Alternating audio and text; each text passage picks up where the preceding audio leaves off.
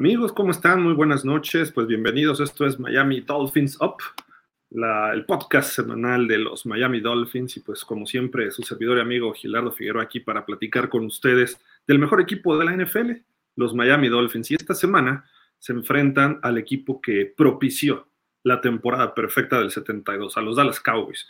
Con esa derrota en el Super Bowl, saliendo de ahí, Don Shula les dijo a sus jugadores, tenemos que ser perfectos para ganar estos partidos. Y la temporada siguiente, pues nada más fueron perfectos. Así que gracias Cowboys. Se les agradece como siempre que nos hagan ese favorcito.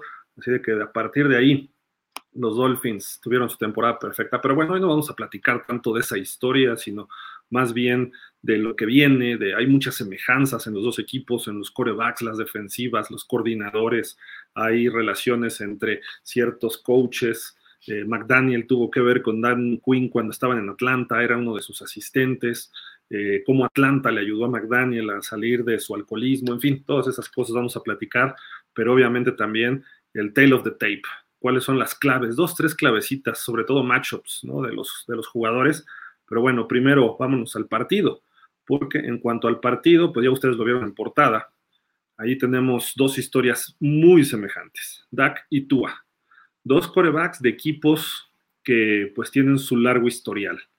Eh, los dos, pues si bien no directamente sustituyen a Troy Aikman o a Roger Staubach en su caso, y el otro a Bob Greasy y a Dan Marino, sí tienen algo, pues, eh, que un, un abolengo dentro de este equipo, la posición de corebacks, dentro de los dos equipos.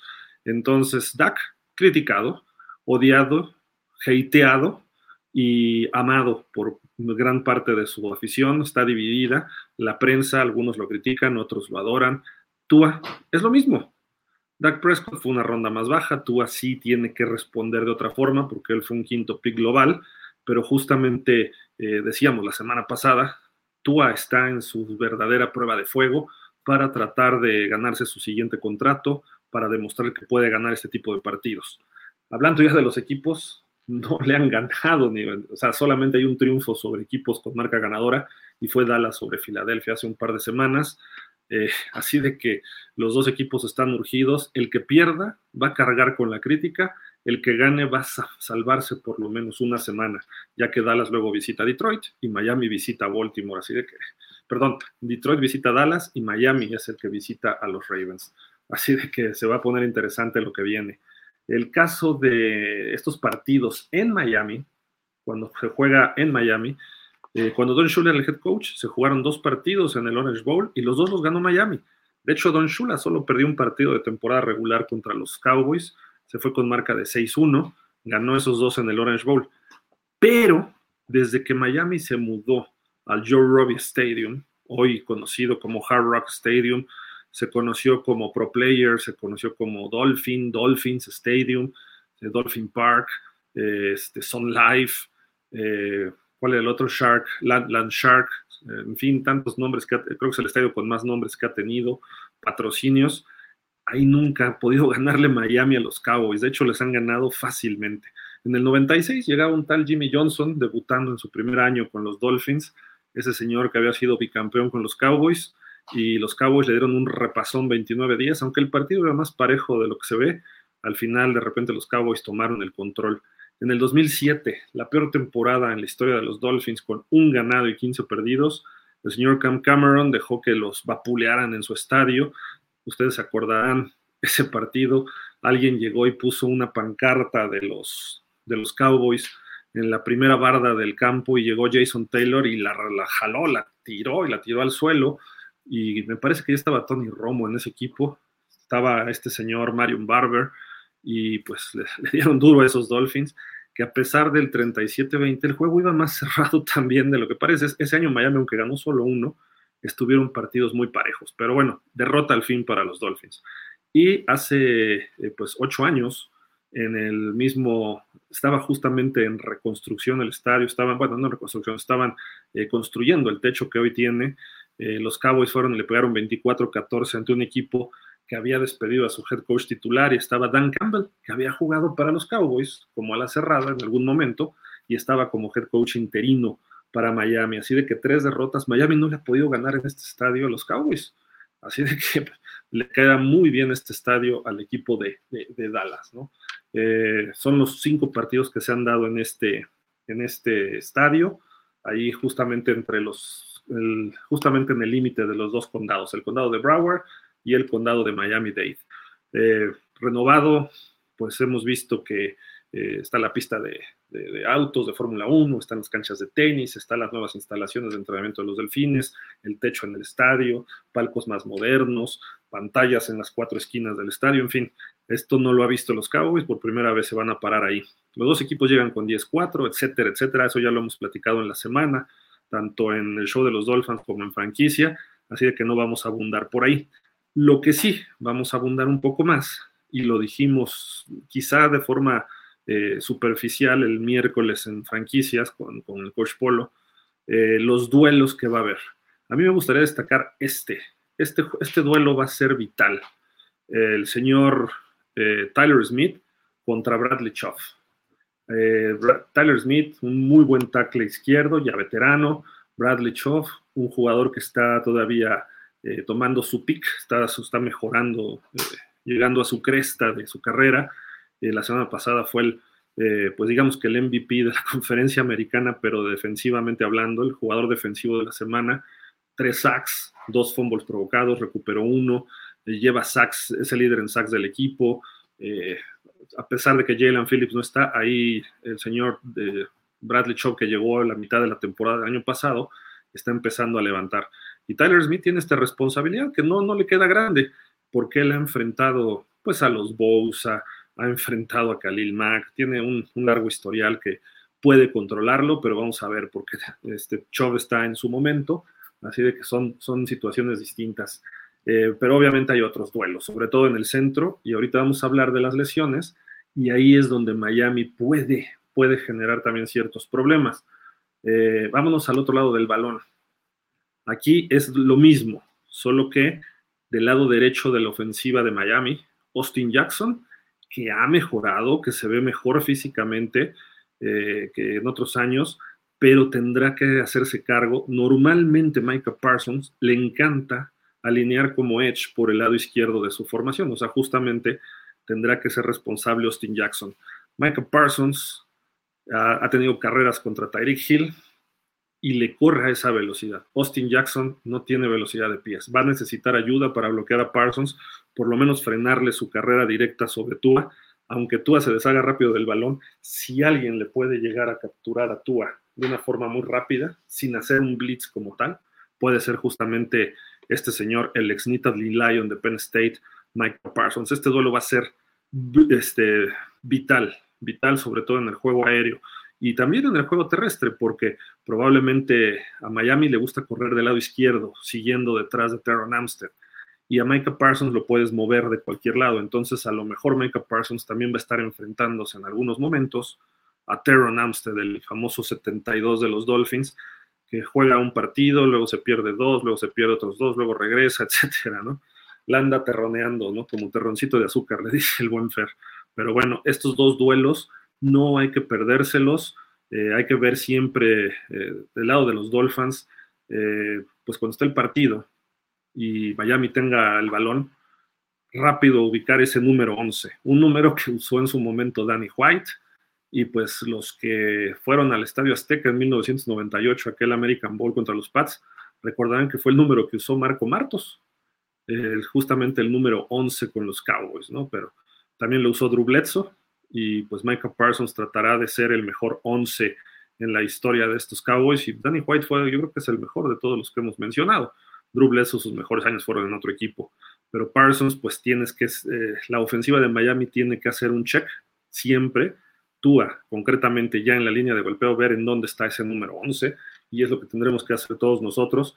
Si enfocamos la vista sobre el 11, vamos a hacer que Tua voltee y lo vea y no se vaya a quedar de que, ay, no lo vi, Pero bueno, eh, hablando de Michael Parsons, ha tenido una relación, pues se lleva bien con Tyreek Hill, el receptor de Miami, el Cheetah, pero han tenido así como sus conflictos de, retos entre juego y juego, como dicen, entre, broma y broma la verdad se asoma, eh, pues se han tirado durante todo, desde que se supo el calendario, empezaron a tirarse ahí este, uno al otro. Y pues aquí hay algunos pues de esos chismes extradeportivos, ¿no?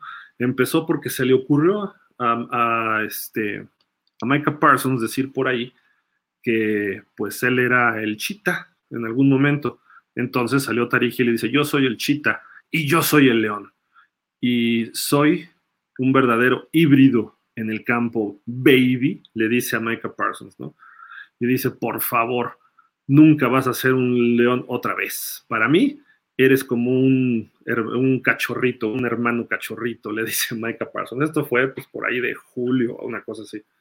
Luego Parsons le dijo, para mí eres un cachorro y Gil le contestó todavía, yo soy el chita y el león. Es lo mismo más o menos, pero se siguieron en ese, en ese son en algunas redes sociales y en podcast. Y cuando fue escalando, aquí es donde dice uno, la verdad se asoma, de repente, pues Micah Parsons ha dicho que es más rápido que Tyreek que él le puede ganar, etcétera. Pero este, Tyreek sí dijo, sí, claro, ajá, cuando él diga, ¿no? Pero, le, pero cuando escaló un poco el nivel de, pues, de este diálogo, le dijo Micah Parsons a Tyreek, si vienes de mi lado o por donde yo estoy, te voy a mandar a la tiendita esa azul que está detrás de la banca o sea, la carpa médica, como le llaman, ¿no? Entonces, eh, Tyreek viene medio lesionado del tobillo. Se lesionó contra los Jets, luego el otro tobillo contra los Titans, eh, no jugó la semana pasada, eh, en fin, entonces le gusta mucho también a McDaniel, el head coach, hacer las reversibles. Entonces, cuando hacen reversibles, las corre con el chita. Pudieran encontrarse frente a frente en algún momento difícilmente voy a ver a Micah Parsons correteando al Chita en campo abierto, ¿no? Pero eh, puede ocurrir detrás de la línea de golpeo. Y esto ha calentado el partido. De por sí, un Miami Dallas siempre trae ese índice, ese factor extra. Eh, este año, además, el mero 24, antes de la Nochebuena, eh, va a ser un partido que, pues todo el mundo va a estar de alarido, tanto Cowboys como Delfines. Le mandamos un saludo a nuestros amigos de Cowboys Nation Sonora, porque pues sí, este, ahorita justamente voy a tocar esos temas. ¿quién debe estar más preocupado? ¿Miami o Dallas? Miami tiene por qué ganar, tiene una razón por qué ganar, porque si gana sus tres partidos es el sembrado número uno de la americana. Ganando dos de los que le quedan, sería el campeón divisional. Ganando este, están en playoff. O sea, ganando este partido ya, mm, matemáticamente están en los playoffs. Así que Miami tiene esa responsabilidad. Dallas ya está en los playoffs, incluso perdiendo ya estaba en los playoffs. Desde antes de jugar el partido en Buffalo, ya, ya estaba en los playoffs. Eh, quieren ganar la división para tener un partido en casa y ser el sembrado número dos, por lo menos, y tener dos partidos en casa. Si en caso de ganar el primero, y ya en caso de enfrentarse a San Francisco, que todo luce hoy, todavía falta, pero todo luce de que van a ser el sembrado número uno. Entonces, eh, más allá de lo que ocurra en esta temporada, ¿quién pierde más? ¿Quién tiene más que perder en este partido? Obviamente los Cowboys. Los Cowboys van a tener toda la presión del mundo porque vienen de ser apaleados en Buffalo. Perdieron en Arizona. No perdieron, perdieron en San Francisco y perdieron en Filadelfia. Digamos, San Francisco, Filadelfia y Buffalo, pues perdieron con tres equipos razonablemente muy buenos. Bueno, San Francisco y Filadelfia en su momento eran los mejores, Buffalo ahorita está tomando un muy buen momento, entonces se puede justificar perder en esos estadios. Pero perder en Arizona, y en este caso, si pierden en Miami, van a irse con marca de 3-5 de visitante y luego tienen un partido en casa contra Detroit. En casa son el campeón. Enfrentándose a los equipos con menos de 500 son el campeón, igual que Miami. Eh, probablemente el Super Bowl, si no existiera San Francisco y Filadelfia, y si no existiera Kansas City y quién más, y Buffalo, estos dos equipos irían invictos y se verían en el Super Bowl, porque todo el resto de la liga están por debajo de Dallas y Miami, aparentemente, ¿no? Pero Dallas perdió con Arizona, Miami perdió uno en casa contra Tennessee hace un par de semanas, pero lo perdió en tres minutos, no lo perdió en todo el juego, lo perdió en tres minutos y jugando mal, pero aún así pudo ganarlo, lo dejaron ir. Pero bueno, este, ¿a qué voy con esto? Miami está en su segundo año de un head coach un head coach que no había tenido experiencia de entrenador en jefe, un head coach que puede ser desparpajado, un head coach que puede ser pelado, este, que puede soltar mucha leperada mientras habla, que puede ser un coach mal vestido, que puede ser un coach que, este, pues que parece que está como eh, disperso cuando está hablando y se queda... Uh, uh, uh. Entonces, ese coach como que no tiene la apariencia de ser coach. Yo mismo lo he criticado muchas veces que necesitamos un coach con otro tipo de personalidad. Un coach que se pare y que todo el mundo lo voltee a ver. Algo así como un John Harbaugh, algo así como un Brian Billick en su momento, ¿no? Y simplemente Mike McDaniel parece el chico inteligente de la clase, el nerd. Y de hecho así lo consideran en Estados Unidos. McNerdaniel le dicen, ¿no? Entonces, está en su segundo año Tua está en su cuarto año, está tratando de ganarse un contrato, como decíamos. Tienen jugadores de tercer año como Waddle, como Phillips, que Phillips aunque no va a jugar, pero me refiero que el equipo es más joven, está en un proceso. Miami lleva 20 años donde solamente ha aparecido en dos playoffs, 20 años, no del fondo de la liga, pero sí de una mediocridad absoluta, con gerentes generales, con coaches, jugadores, corebacks. ha pasado por aquí gente como Ryan Tannehill, Chad Henney, eh, Pennington, Cleo Lemon, etcétera. De hecho, es de los equipos con más corebacks desde, en este milenio. Desde que se retiró Dan Marino, ha sido una verdadera pachanga. Jay Fiedler, Ryan Greasy, en fin, y podemos agregarle, creo que van 24 25 corebacks que han jugado desde el 2000 para acá. En Dallas ha habido consistencia. Cuando se retiró Eggman, por ahí tuvieron un par de corebacks, llegó Bledsoe, se lesiona, por ahí juega Cleo Lemon y aparece Tony Romo. Y después de Tony Romo llega Dak Prescott. Y ahí han tenido su consistencia. Ha habido otros titulares, pero por lesiones. O sea, algo normal dentro de todo. Entonces, Dallas ha tenido esa consistencia. En head coaches, desde que se va Parcells, dejan a Wade Phillips. Está Wade Phillips como head coach. Eh, le va muy bien, pero pierde rápido en playoff. Han sido tan consistentes que siempre pierden de la misma forma en playoff. Llegan como favoritos y pierden llegan rompiendo récords y pierden, llegan dominando y pierden. Eh, en los últimos dos años pierden con San Francisco, pero ha sido un equipo muy consistente a la alta. Eh, entonces, ¿qué pasa si pierden este partido los Cowboys? ¿Qué pasa si pierde este partido Miami? Si pierde este partido Miami, ganando sus últimos dos, podría ser el sembrado uno de la americana. Ganando los últimos dos, sería campeón divisional a un nivel de una conferencia que hoy se ve inferior que la nacional. Quizá los Ravens pudieran darle batalla a San Francisco y a Filadelfia y a Dallas, pero aunque Buffalo le ganó a Dallas, el mejor fútbol, el juego más físico se juega en la conferencia nacional. Entonces, si Miami pierde, habría más opciones todavía. Si pierde Dallas, difícilmente Filadelfia va a perder con Gigantes sus dos partidos y con Arizona. ¿Puede ocurrir? Pues sí, sí puede ocurrir. Filadelfia tampoco está jugando bien pero la presión va a estar sobre McCarthy y sobre Prescott, porque Prescott ya gana como gente grande. Tua sigue ganando su contrato de novato y le van a dar el año que entra 25 millones. Y McDaniel es de los coaches que menos gana, tres y medio millones. McCarthy está pesado y no solo de, kilos, sino también de, de, contrato. Entonces, ahí hay mucha presión. Y Jerry Jones cada año pone la meta en el Super Bowl y cada año no pasa de la ronda divisional. Y si se encuentra un equipo eh, dorado y rojo, pues peor, ¿no? Entonces, la presión está sobre los Cowboys. ¿Miami no tiene nada que perder? No, es parte de un proceso. Si pierde Miami, lo más que vamos a decir los Dolphins, ay, lo mismo, McDaniel, le falta madurar. Bueno, pero está en su segundo año. Tua, siempre lo mismo, los partidos importantes le interceptan el pase importante o no pudo mover al equipo 30 yardas para el gol de campo de la victoria o se les zafó el balón porque estaba lloviendo, como contra Titans hace dos, tres años. ¿Y, qué pasa en Miami? Pues sí, estamos desesperados porque van 20 años que nos han causado pena a los Dolphins. Pero al final de cuentas, digamos que es un proceso que va creciendo Miami. Todavía se puede crecer y mucho. Mientras tanto, Dallas ya está en un tope. Esa es la diferencia. Si Dallas pierde, la presión está en ellos.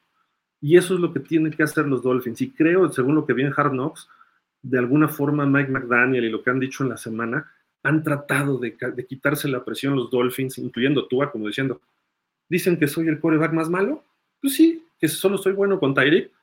I don't care. O sea, a mí me vale gorro, ¿no? Lo que digan. Allá ellos. Salen y le dicen a Mike McDaniel, le dicen, nadie entrenó de tu línea ofensiva titular, nomás les hacen. O sea, les vale, la presión está en Dallas, no está en nosotros. Dallas tiene que ganar esos partidos. Eh, este partido es para que Dallas se levante y diga, nosotros somos mejor que Miami. Si Miami les gana, créanme que se va a simbrar Dallas en verdad. Nosotros no tenemos nada que perder. Simple y sencillamente Miami tiene que hacer su partido, tratar de establecer su, sistema ofensivo, defensivo, tratar de seguir creciendo. Y si no lo ganas, mientras batalles y seas contendiente, y como decía la película de un domingo cualquiera, puedes ganar o perder, pero hacerlo con valentía o como hombre, y eso te está haciendo Miami en sus partidos, incluso el que perdió con Titans. Entrega todo, sobre todo la defensiva es muy física de Miami y muy rápida. Miami le falta todavía peso, le falta power football, a la ofensiva juega flag, los Cowboys pueden jugar power football, los, los Cowboys tienen una defensiva golpeadora también, eh, tienen un quarterback con un poco más de experiencia, que está jugando muy bien, ¿eh? Prescott. No quiero minimizar lo que hace Prescott. Prescott está teniendo un temporadón de casi MVP, así de que, ojo, creo que por ahí eh, los Cowboys van a, eh, pues tienen que salir a demostrar que lo de la semana pasada fue que varios estaban enfermos, que les causó el viaje al frío de Búfalo, que los Bills estaban urgidos, etcétera. Tienen que salir a demostrar aquí en Miami que es que, y además no han ganado en pasto natural. Están cero ganados, tres perdidos. Para su desgracia, creo que es el, ¿cómo le llaman? El cocuya, una cosa así, el, pasto de los, en Miami. Eh, pues es pasto natural. En Miami no necesitas meter artificial y pues obviamente ahí tienen todo para, para tener problemas. Los Cowboys en su estadio, pues es una especie de field turf que te acelera, te, eres, te vuelves más rápido, tienes mayor despegue. Entonces, ¿qué pasa cuando siempre juegas en el field turf y luego vas a pasto natural? El pasto natural pierde extracción. Y si luego te enfrentas con un equipo que su característica principal es la velocidad, como Miami, van a tener problemas los Cowboys. O sea, no digo que sea lo más grave, pero pues así si le quieras echar un poquito de maña, aunque el sistema de, de, riego y de secado de ese estadio es en cuestión de cinco minutos, antes del partido riégalo bastante para que todavía tengan menos tracción ellos. y pues Miami va a tener la ventaja. Pero bueno, no va a haber problema del sol porque el juego es a las 4 de la tarde en Miami. Todo el mundo se queja, es que los ponen en el sol. Y además, si así fuera, ¿qué creen? Pues el problema no es ese porque Miami va a salir con un uniforme retro. Miami va a salir de oscuro. Entonces los Cowboys van a jugar con su jersey blanco con su uniforme de blanco y sus fundas esas azul chiclamino espantosas.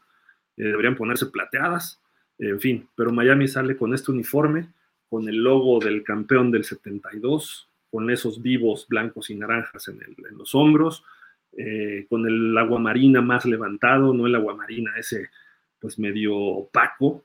Entonces, este uniforme trae recuerdos. Este uniforme se lo ponen y juegan distinto siempre en Miami, los Dolphins podrán no saber, ni siquiera habían nacido en el 72, pero se ponen este jersey, este casco, y los Dolphins juegan distinto.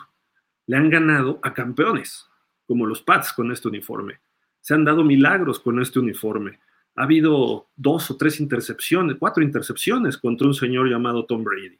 Ha habido partidos donde con este uniforme se le han ganado también a equipos como Pittsburgh, como Buffalo, y en buenos momentos además. Entonces, pues digo, los Cowboys traen muchas cosas en contra, la presión está sobre ellos.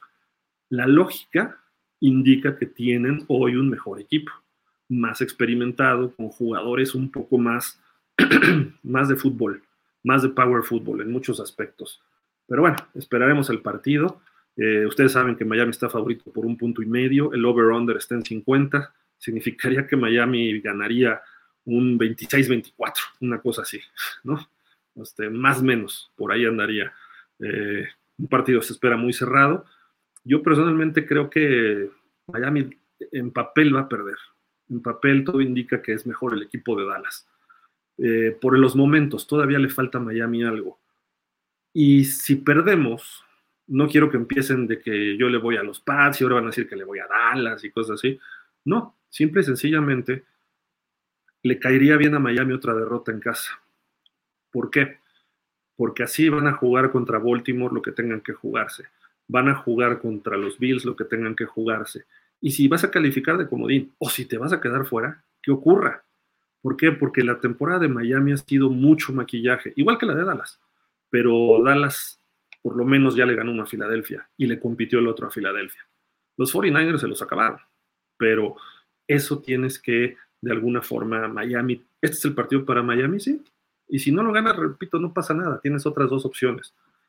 Eh, probablemente Miami, incluso perdiendo los tres, pudiera estar en postemporada.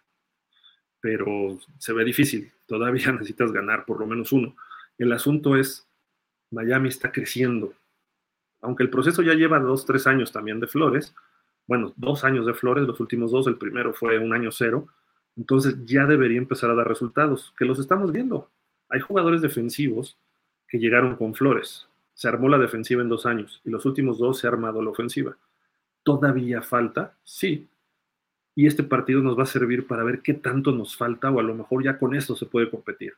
La línea ofensiva es un maquillaje total es como esa señora cacariza de 80 años que se pone maquillaje y la ves guapísima, ¿no?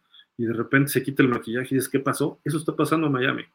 Miami es un maquillaje totalmente eh, por todos lados, sobre todo la línea ofensiva. Por eso lo de Austin Jackson contra Parsons es un duelo que no va a ganar nunca Austin Jackson. Nunca.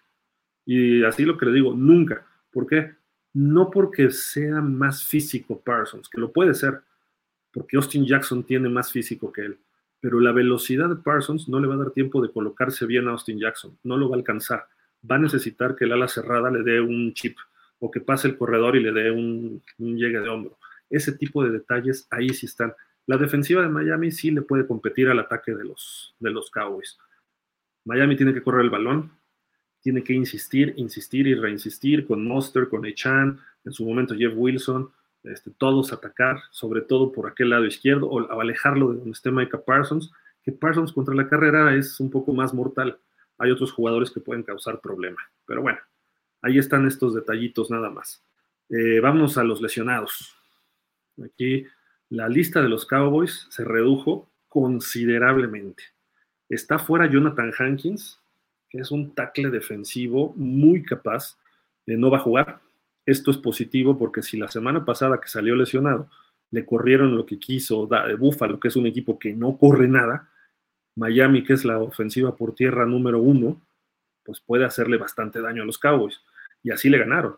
Defensiva, golpeo y corriendo. No sé si la línea ofensiva de Miami esté al nivel de la de Buffalo, pero pueden repetir la dosis. Tyron Smith es el tackle, eh, tiene un problema en la espalda, está en duda. Ah, recuerden que hay dos Smith, Tyler y, Tyron. Luego Malik Hooker está cuestionable, probablemente juegue. Zach Martin está cuestionado, él estuvo limitado, probablemente no juegue. También es una lesión importante en la línea ofensiva de los, de los Cowboys. Y aquí es donde les iba a decir.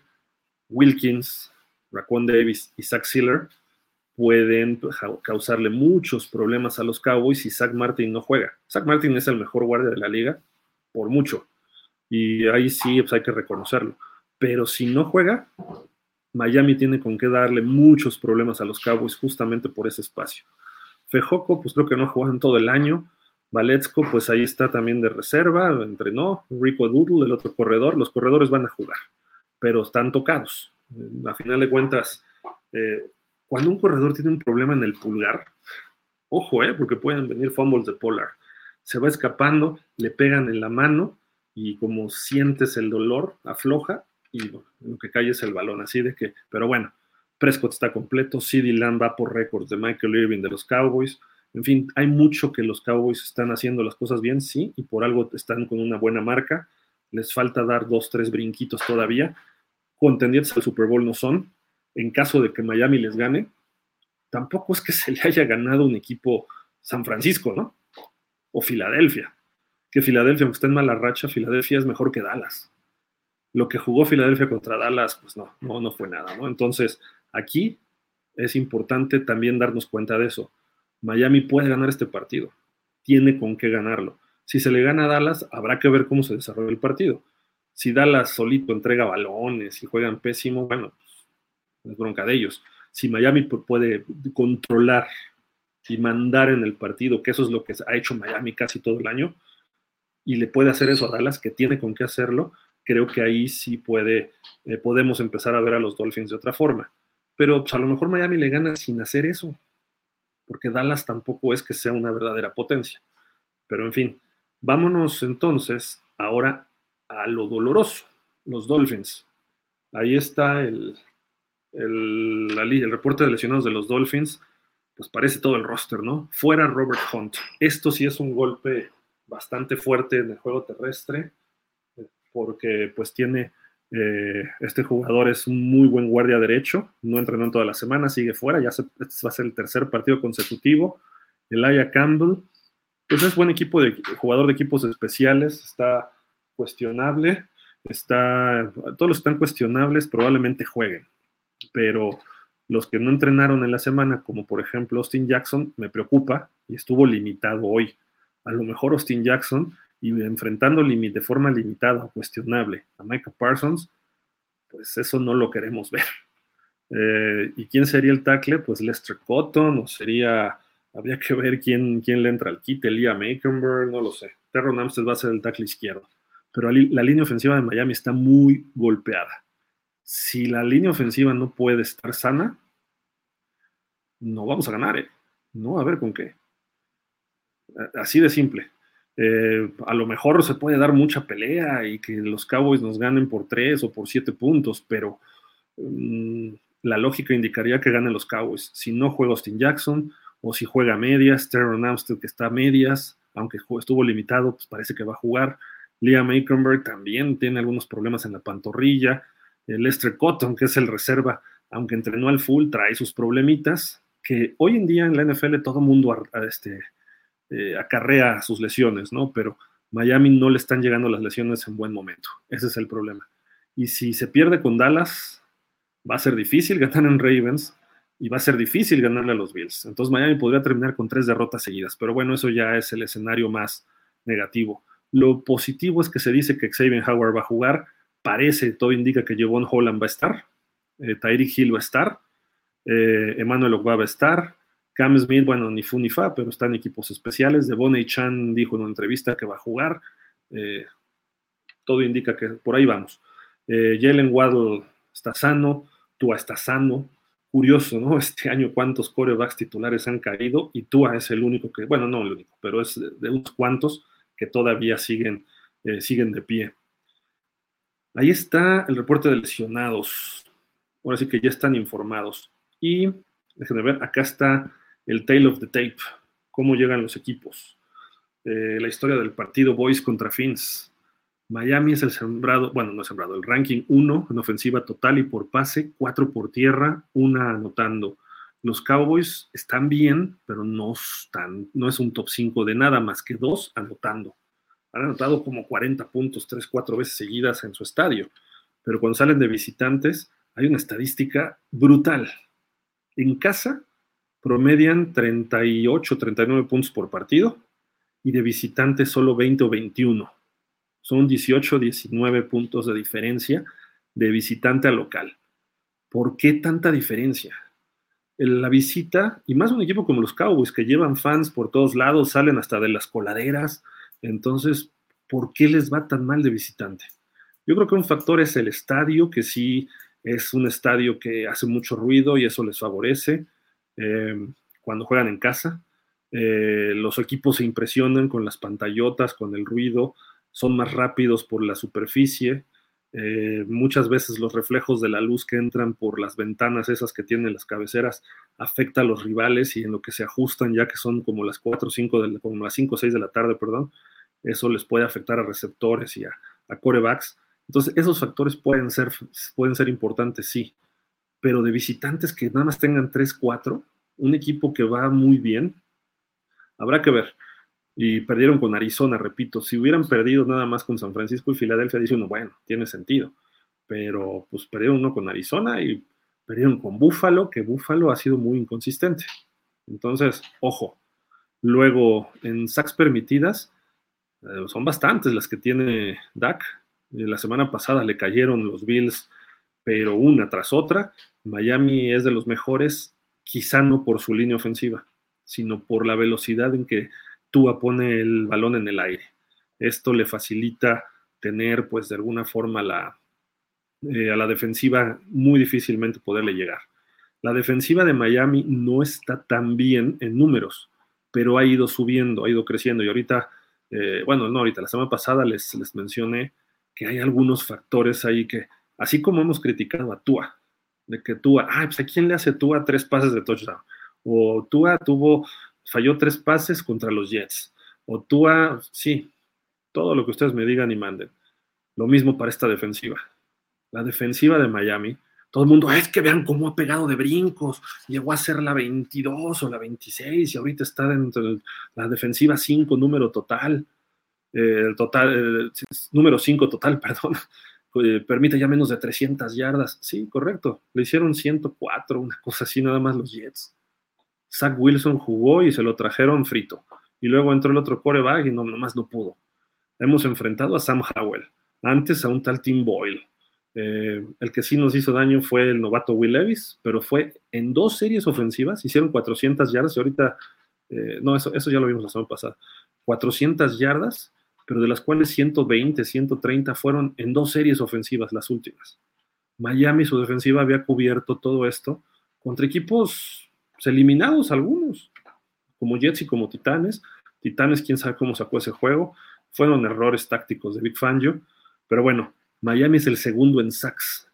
Y si vemos, permiten 33 sacks han permitido en la temporada los Cowboys. Ojo.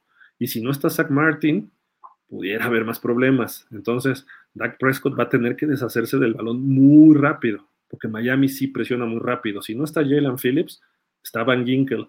Y la presión interior de Miami, eh, sobre todo si no está Martin, Christian Wilkins está dando brincos excepcionales, sobre todo la segunda mitad de la temporada puede causarle varios o provocarle varios sacks a los, a los Cowboys. Entonces, ahí están los, los matchups, más o menos cómo se van a, ir dando. Y obviamente, el matchup, uno de los matchups más interesantes va a ser el de Mike McDaniel enfrentándose a Dan Quinn. Dan Quinn fue el head coach de los Falcons durante varios años. Los llevó hasta el Super Bowl, Dan Quinn, pero perdieron con Nueva Inglaterra, aquel Super Bowl en Houston hace ya 6, 7 años, una cosa así, tenían ventaja 28-3 y luego perdieron. McDaniel estaba en ese staff, era el chalán de Kyle Shanahan. Kyle Shanahan se lo llevó ahí y eran momentos, hace, y eso hace no, hace no mucho ocurrió, este, eran momentos de que venía de Houston, este Mike McDaniel, y se lo dice, le dice Kyle Shanahan, te conocí cuando mi papá te dio chance en Denver, ¿por qué no te. Eh, luego estuvo en el staff de Washington con Mike Shanahan y le dijo, Kyle, vente para acá y se lo jaló de asistente en ofensiva. Eh, cuando estaba ahí, en los Falcons, pues era cuando tenía sus problemas de alcoholismo Mike McDaniel. Y, entre, y de repente, pues de buenas a primeras, varios le dijeron, oye, pues estás causando problemas, llegas con aliento alcohólico al campo de entrenamiento, ¿qué onda? Este, bájale, eh, pues, te van a correr, este es tu sueño, etcétera, ¿no? Entonces McDaniel un día va y se para en la oficina de Dan Quinn y le dice, oye, necesito ayuda. Y Dan Quinn lo manda con el gerente general Thomas Dimitrov, que habla con Scott Pioli, que era el vicepresidente del equipo, y pues lo meten a rehabilitación y le empiezan a ayudar. Y se rehabilita, se rehabilita Mike McDaniel, pierden el Super Bowl con los Pats, todavía están un año más. Kyle Shanahan, Kyle Shanahan Entonces, el, estos perros. Pero bueno, eh, hasta el perro se enojó de lo que estamos platicando de los Falcons y dice el, el señor Pioli, lo ayudaron y cuando Shanahan... Shanahan, déjame un segundito.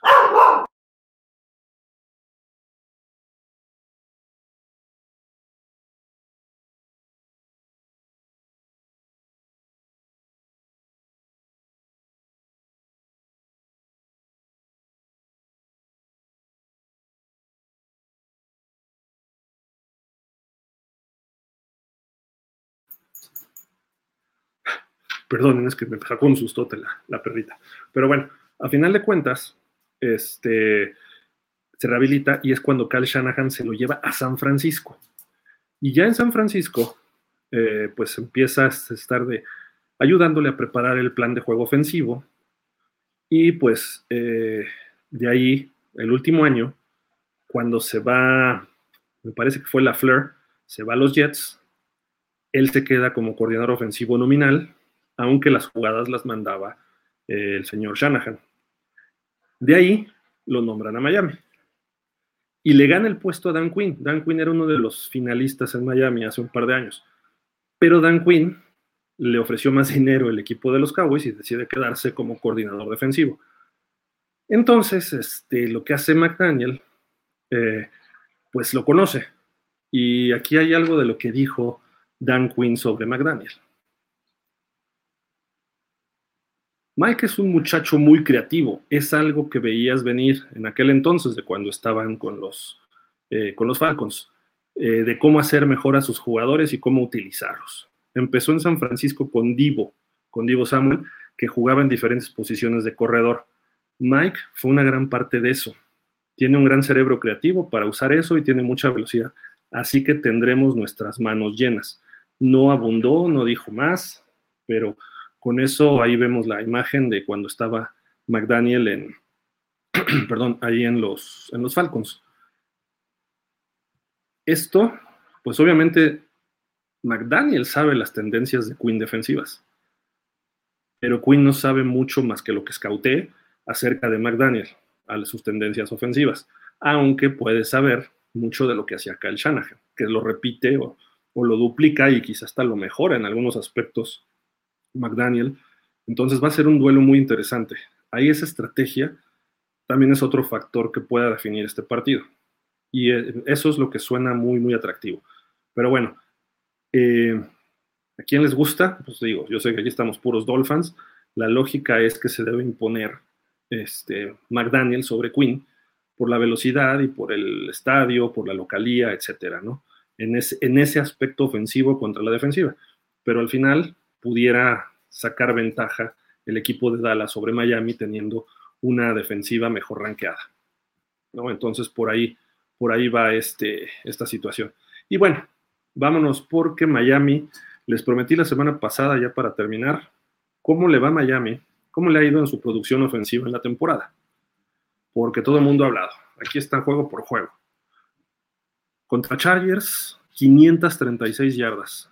en rojo, es donde hay focos rojos, literalmente, disculpen la redundancia. en verde son los resultados que Miami ganó y en naranja los que perdió. Normalmente si vemos los naranjas, se, combina con números rojos, más o menos, no, no, no es todo el caso. Hubo varios números rojos contra Jets, pero se les blanqueó 30-0, quiere decir que la defensiva fue brutal. Contra los Titans tampoco se hizo muchas yardas porque se, se ganó en campo corto pero a final de cuentas se perdió el partido. Pero vemos contra Filadelfia, todo fue rojo, menos de 250 yardas, menos de 50 yardas por tierra y menos de 200 yardas por aire. Se, perdió 31-17, pero hubo un touchdown defensivo. Hubo unas dos series ofensivas buenas en todo el partido y el, el otro touchdown de la ofensiva de Miami en ese partido fue por un fumble provocado, si no me recuerdo, por Bradley Chow o por Jalen Phillips, que nos dejó en la veintitantos y, de ahí terminó un touchdown de Raheem Mostert. Los Patriots nos limitaron por tierra, igual que los Chargers, pero fueron partidos muy buenos de Tua, por aire, porque no tenían con qué controlar. El de los Chiefs, ese juego de los Chiefs ocurrió algo parecido, dos touchdowns de Miami nada más, y uno fue, pues precisamente por un fumble provocado por Jalen Phillips, y quedó un campo muy corto y la serie final tuvo a revuelto Pache. Entonces, eh, solo 175 yardas por aire y era la defensiva número 4. Aquí me sorprendió un dato que de repente cuando estaba viendo las defensivas, la defensiva de Panthers es la número 3 de la liga y es el peor equipo. Y es la, que, la tercera mejor en yardas totales permitidas. Eso es impresionante. Y Miami los, los, les hizo 42 puntos, 424 yardas, etcétera. ¿A qué les digo todo esto? Vean los números de Broncos. Los números de Broncos prácticamente en el juego 3 son de dos partidos, es la suma de dos partidos. ¿A qué voy con esto? Vamos a ver en dónde queda Miami sin ese partido, porque los promedios están muy altos. Luego, ya en lo que más está más reciente, ganarle a Raiders, ganarle a Jets dos veces, a Commanders y perder con Titanes, ese, ese me dolió. La verdad me dolió perder con Titanes, eh, pero bueno, se perdió a final de cuentas. Pero pues puedes tener números rojos y ganar los partidos. Y iban a tener números rojos contra Titanes y se iba a ganar, ¿no? Sinceramente. Pero la ofensiva, todo esto, y aquí va, ahí les vaya el comparativo. Con y sin Denver. En ofensiva total con Denver fueron 726 yardas y Miami, ¿cómo está en el momento? 414 yardas por partido y es el ranking número uno. Si le quitamos ese juego de Denver y dividimos entre 13 juegos, son 390 yardas por partido, 24 yardas menos en promedio. En promedio. O sea, y si estamos viendo, pues son 300 y pico más de yardas, ¿no? Este, casi, no, 200 y pico, ¿no? No, sí, 330, una cosa así. Está en la posición 3, solo cae dos lugares. Luego, en lo que sería la ofensiva por tierra, bueno, cae dos lugares y estaría solamente debajo de San Francisco y de Detroit, en caso de quitar el juego de Denver. La ofensiva por tierra, Miami le corrió 350 yardas a Denver y eso da un promedio de casi 140 yardas por partido, y en el ranking es la 4, no es la 1, es la 4. Entonces, dice uno, bueno, todavía quiere decir que los demás no han estado bien. Cuando le quitamos el juego de Denver, esas 350 yardas, que fue algo brutal, escandaloso, cae 16 yardas en promedio a 123.4 y cae a la posición 10, 6 lugares menos. Entonces dice uno, ok, ¿y dónde queda ubicado? Debajo de equipos como eh, Baltimore, Detroit, San Francisco también, ¿no? Por ahí. Luego vámonos a la ofensiva por pase. A Denver, ahí no varía mucho y se mantiene en número uno también, aunque sí cae el promedio, pero eh, no varía mucho porque se lanzaron, a pesar de todo, 376 yardas y el promedio de Miami está en 274. Entonces baja nada más unos 4, unos 10 puntos, son 8, 7.8 ahí dice, y se mantiene en 1 y todavía le gana San Francisco por 4 yardas. Esa es la pequeña gran diferencia de lo que es con Denver y sin Denver. Seguiría siendo una ofensiva muy buena, pero no sería la número 1, solamente por aire y, y muy apretado.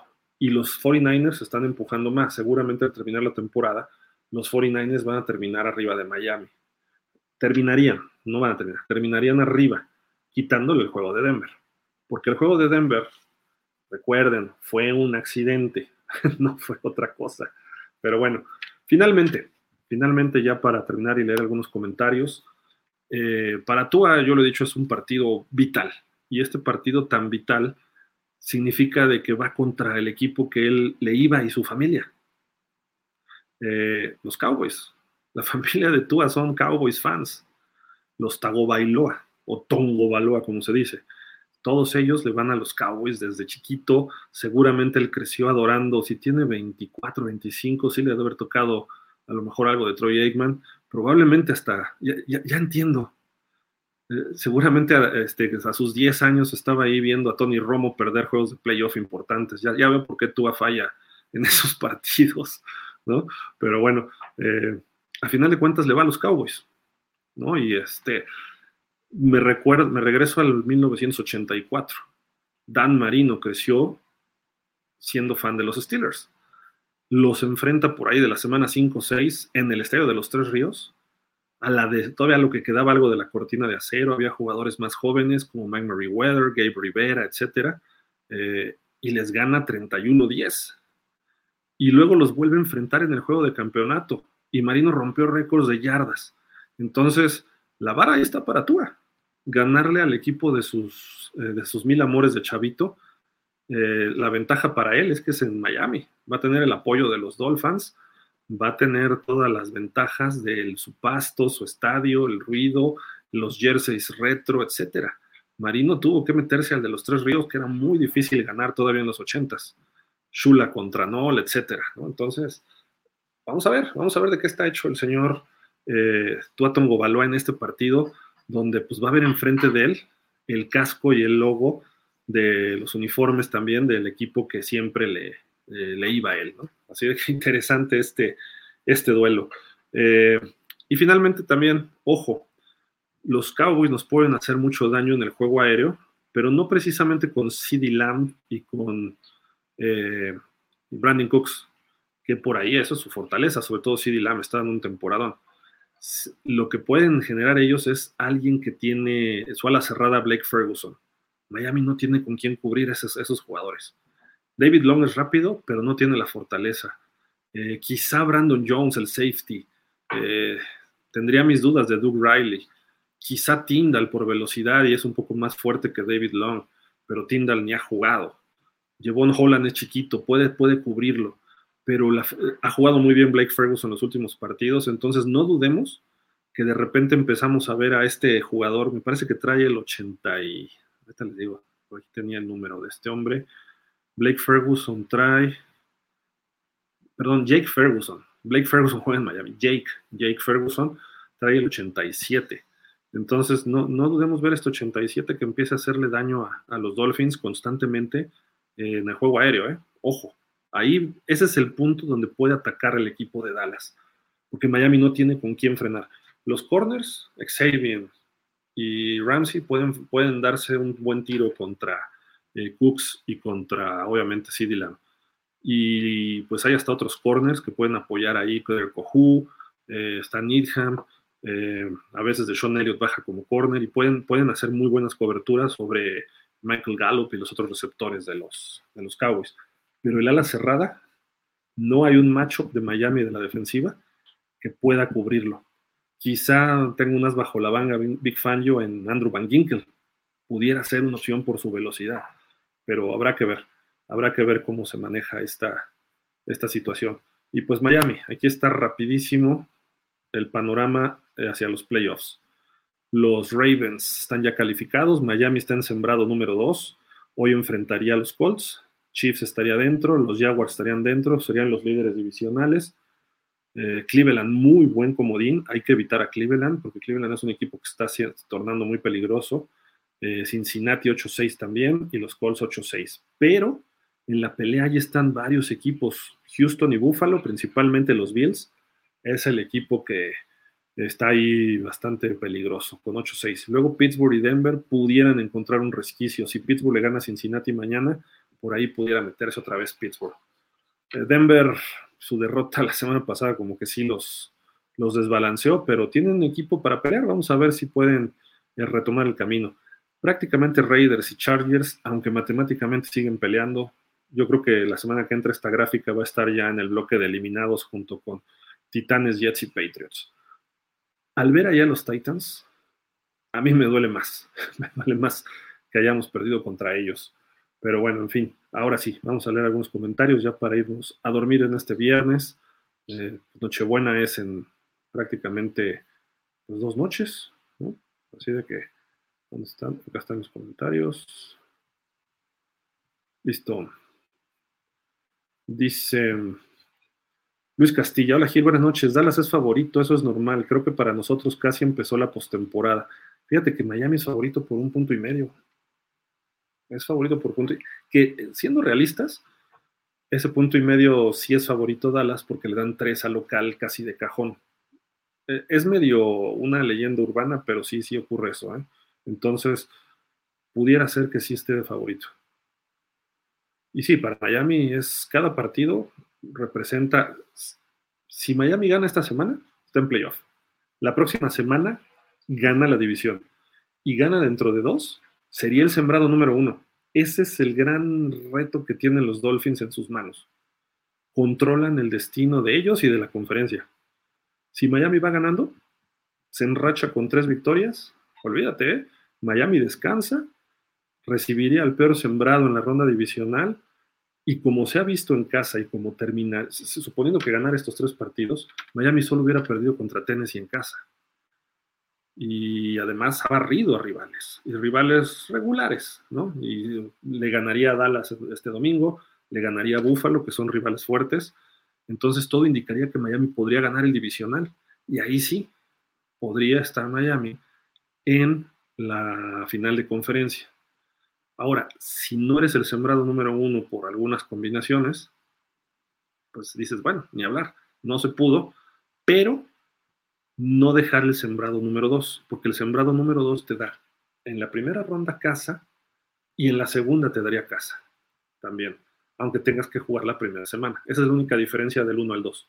El 2 también jugaría el divisional en casa, si es que gana el primero, obviamente, pero eh, tendría que jugar dos en casa y solo enfrentaría al número uno de visitante. Entonces, Miami ahorita está en esa posición de dos. Y Baltimore juega el lunes, el, lunes de Navidad, visita San Francisco, lo cual indica que pues, la lógica es que va a perder. Pero Baltimore tiene con qué pelearle a los, a los 49ers. Habrá que ver, habrá que ver qué pasa, ¿no? Muchos dicen que es el... De hecho, esta semana se da el duelo de los sembrados número uno, Baltimore de la Americana, San Francisco de la Nacional, y de los sembrados número dos, Miami Americana y Dallas de la Nacional. Así coincidió. Pues bueno, ahí está. Alguno de estos puede ser el Super Bowl o combinaciones de estos cuatro equipos pueden darse así en el Super Bowl. Miami, San Francisco, Miami, Dallas o eh, San Francisco, Baltimore o Dallas, Baltimore pudiera ser. Obviamente está Kansas en juego, está Detroit, está este, Filadelfia, la Nacional está, decíamos, Kansas, está Buffalo que viene empujando, a lo mejor Cleveland, Jacksonville hay que ver, hay que esperar alguna reacción de Jacksonville. Se me hace que está viniendo abajo, pero a lo mejor reacciona. Entonces, todavía falta, todavía falta. Y sí, para Miami, de acuerdísimo. El problema es que Miami pierde los tres y puede quedar fuera, ¿eh? A lo mejor entra, pero puede quedarse fuera. César Leal, buenas Gil. El que, el que juega de slot en Dallas es Lam y de nosotros Coju porque Ramsey y X son extremos. ¿Crees que modifiquen? No siempre juega de, slot, lo mueven mucho y tratan de ponerlo en movimiento también, pero pues yo tienes que poner a Ramsey y lo insinuó Big Fangio que lo iba a poner. Dice, si se da en el slot, pues vamos a este, es un, es un duelo muy digno de ver no puedes dejarlo correr contra Coju. Coju es, no es malo, pero CD Lamb sí se lo va a chamaquear. Tienes que ponerle a Ramsey enfrente.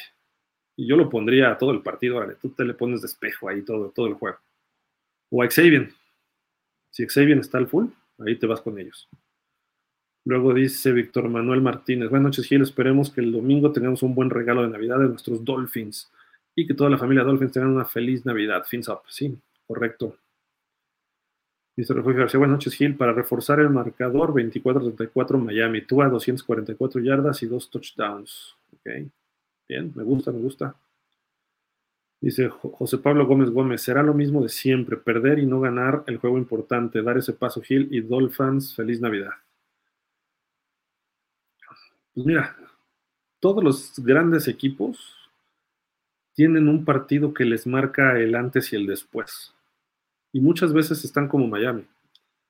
Se quedan, se quedan en la orillita, eh, no pueden contra los equipos buenos, eh, visitan a alguien y pierden, o de repente los sorprende un malo.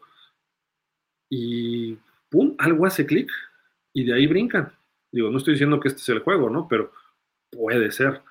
Eh, los, históricamente es muy, muy marcado. Los Steelers, la Inmaculada Recepción, aunque no ganaron ese año el Super Bowl, los proyectó y los, los afianzó como un equipo muy sólido.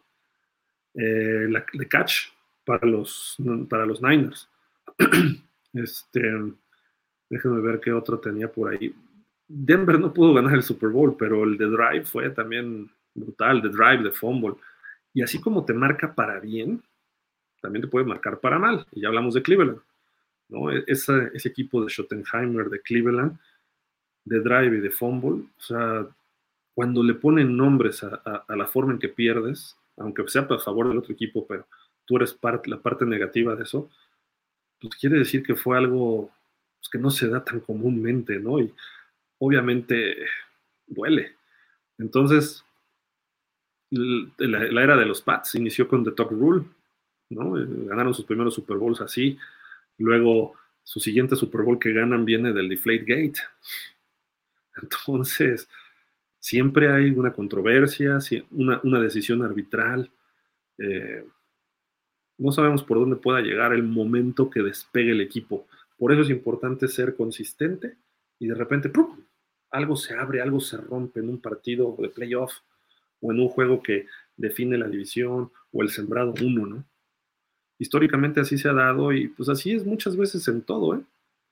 Algo en algún punto se, se, rompe. Perdón. Francisco Javier Roldán dice, hola Gil, todo indica que Dallas puede ganar, pero aquí es donde McDaniel y Tua tienen que sacar el carácter. Correcto. Estoy, totalmente de acuerdo. Eh, y sinceramente, hoy me preocupa más McDaniel que, que Tua. Eh, si vieron el Hard Knocks de esta semana, McDaniel dijo algo del juego de Titanes. Yo soy el culpable de no darles este partido, de no haberles preparado bien las jugadas, de haber hecho un mal plan de juego. Qué bueno que lo acepte, ¿no? O sea, es, una persona humilde, es una persona sincera, honesta, que bueno, eso se aplaude, ¿no? Este, yo no, no, estoy criticando eso. A lo que voy es que, qué bueno que se esté dando cuenta también. Este año ha tenido mejores decisiones, pero el año pasado su manejo de partidos fue muy malo. Y ahorita ya todos los partidos van a ser cerrados. Entonces hay una decisión mal, un reto malo, un tiempo fuera pedido a destiempo. Eh, ¿a, qué, voy con esto? De que porque no tuvo la jugada lista, quema un tiempo fuera en el tercer cuarto, por decir algo. Y a lo mejor ese tiempo fuera evita que tengas una jugada más para acercarte 10 yardas más para una patada de 45 yardas contra una de 55. Y esa es la, esa es la diferencia entre, entre que Jason Sanders haga el gol de campo de la victoria o, lo falle, ¿no? Entonces, este, pues eso es lo que, ¿cómo se llama? Lo que, lo que tiene que marcar McDaniel. No puedes no tener tus jugadas listas, no puedes estar de alguna forma, eh, tener pues esa situación de esa situación de eh, pues fallar en esos momentos. ¿no? Tiene que responder. El playoff del año pasado no se perdió por eso, pero se nos en una cuarta y uno que se convierte en cuarta y seis por un castigo de retraso de juego, porque no tienes la jugada lista. Eso es responsabilidad del coordinador ofensivo y del head coach. Y él tiene los dos puestos. Entonces ahí es donde le falló a él y perdimos con Búfalo así. Quizás si haces ese primero y diez, después un par de pases que hubiera ligado Skylar, a lo mejor sacas el empate. O a lo mejor hasta un Hail Mary y ganabas el partido. Quién sabe, ¿no? O sea, ahí sí. A lo mejor lo perdías también, le interceptaban después Skylar. Pero su responsabilidad falló. Ese es el problema. Entonces, sacar el carácter, pues más que el carácter es enfriarte. Carácter, pues sí, tú normalmente se, hace chiquito en los juegos importantes, eso lo, sabemos. Eh, contra los Titanes no pudo hacer más que un primero y diez en la serie que era clave. Un primero y diez y no supo qué hacer cuando se le cerró el mundo, cuando no tuvo a Tyreek. ese tipo de problemas son los que no podemos enfrentar ahorita. Rafael Jaramillo, buenas noches Gil, creo que será un 30-24 a favor de Dolphins. Por ahí anda el pronóstico de mucha gente, ¿eh? más o menos. Javi dice 31-28, Miami gana por la estadística de Dallas en campo natural. Puede ser, ¿eh? Dice Bupolo, el partido más importante de la temporada sin duda. Si no hay sacks y Tyreek supera las 150 yardas y 100 de Wild, creo que ganaremos. Sí, es, es como algo común, ¿no? En las victorias eso. Curioso fue la semana pasada el primer partido de la estadística que nos daba eh, este Antón, el primer partido con tres o más sacks en contra de Miami y que ganan. Fue contra los Jets y se blanqueó. Qué bueno, o sea, se tienen que romper esas eh, tendencias de números y de estadísticas, ¿no? Los Cowboys pueden hacer seis capturas o siete, ¿eh? así sin problema. Pero si me las hacen y ganamos, no tengo problema. creo que por ahí debe ser el, el asuntacho, ¿no? Pero sí, de acuerdo, ¿eh? Sin sacks o un sack o dos, y con los números que tú dices, yo le agregaría por lo menos unas 70, 75 de Monster, más otras 50 de, de Ichan. Y a la defensiva hay que sumarle algunos números, ¿no? También. Por lo menos recuperar dos balones, dos intercepciones, un fumble, una intercepción, generar dos, tres sacks también sobre Prescott, a lo mejor tirarle el balón en un sack. Porque puedes hacer esto y te gana Dallas, ¿eh? O sea, ahorita ya no nada más estos números es suficiente. Jorge Humberto, buenas noches, señor Gil. ¿Qué huele, Jorge? Refugio García, Dallas no va a jugar, o al menos está dudoso el tackle izquierdo, Tyron Smith. Es mínima ventaja del lado ciego de quarterback, ¿sí? Sí, sí, correcto. Y luego juega por ahí, eh, no sé si es de ese lado, Terrence Steele, no me acuerdo. Déjame ver quién es el reserva. Ah, no, es Chuma Edoga, Chuma Edoga, que es tackle y guardia izquierdo. Terrence Steele es el tackle derecho, correcto. Están Tyrone, Tyler, Tyler, Zach y Terrence. Fíjense, pues por eso no ganan los Cowboys. Tienen la 4T en la línea ofensiva. Tyrone, Tyler, Tyler y Terrence. Todo lo que sea 4T es loser. Entonces, pues bueno. Jorge Humberto, buenas noches, señor Gildardo. Los dos principales tackles, Zach Martin y Terrence Smith, no juegan. Y su linebacker medio, no recuerdo su nombre, cuidado, Dallas. Entiendo que el análisis lo haga objetivo, pero. Ay, perdón, aquí está pero son pérdidas complicadas y Miami tiene que aprovechar. Estos son los momentos que Vic haga su magia en el media del miércoles indicó que tiene equipo completo o lo más sano posible, que darán sorpresas y que es posible que vayan con todo contra el Dakota Prescott. Sé que es difícil, pero cualquier equipo de la NFL es difícil. Yo creo que Mike Parsons es importante, pero se me hace igual o un escaloncito abajo a Quinn Williams y también a mucho a Titanes. Nos mostró Titanes que cualquiera en un mal día pueden perder y los Cardenales, a los Vaqueros. Porque para mí es un mal día fácil. El Dallas fue de visita. Y el mal juego de Miami fue en casa. Dallas fue un juego. Miami solo tres y medio minutos. Y Dallas jugando de visita y mismos jugados de local. Muy bien contra el que me digas. Y fueron malas decisiones y un mal día. Pero si no domino, por lo menos no se vio tan dominante. Mientras que Dallas, aunque ha sido un poco luchón y difícil que Miami, la verdad, de visita si juega mal. Y si no fuera por esos tres minutos y medio, seguiríamos invictos. Pero bueno, mi análisis es muy posible y ganable. Si el Nerdo corre bien, no se pierde el balón Tua y que realmente ataque las carencias. Ah, dice por acá, de los vaqueros, por ejemplo, sus safeties, o sea, el juego que a él le gusta, Tyreek y Waddle, flat. No, hombre, al flat no les gusta. Y utiliza un poco más a sus alas cerradas, hay oportunidad y que la defensiva Brandon Jones y Jebon. Difiero con varias cosas que dices, este, pero bueno, no importa. Eh, Miami ataca todo adentro. Miami es bien fácil de detener, ¿eh? bien fácil. Y Dan Quinn les va a causar problemas. Dan Quinn sí va, va, a meter problemas. Pon mucho tráfico en el centro, dentro de los números. No permitas los incots y que tú vas a tener que hacer su segunda o tercera lectura. Y con eso van a empezar a caer los sacks, pero al por mayor, al por mayor. Entonces, por ahí tenemos por ahí tenemos la, la, clave, ¿no? Aquí, aquí, bueno, no se ve en esta, pero déjenme ver. Sí, aquí. Bueno, no, en esta no. Tenía otro gráfico, pero no lo encuentro, pero bueno, ahorita se los pongo. Eh, yo, yo lo que veo es que yo como coordinador defensivo enfrentando a Miami, pondría un 3-3-3 y mis dos, mis dos este, corners tres frontales a cargarle con todo a Tua. Y tiene con qué hacerlo los Cowboys. Luego tres linebackers, quizá uno que pudiera estar haciendo blitz ya fuera el externo izquierdo o el externo derecho. Y no externo, sino más bien el Wiki, el, el Saman, Will. Y los otros dos los pones en la zona central, justo donde van los pases de Tua.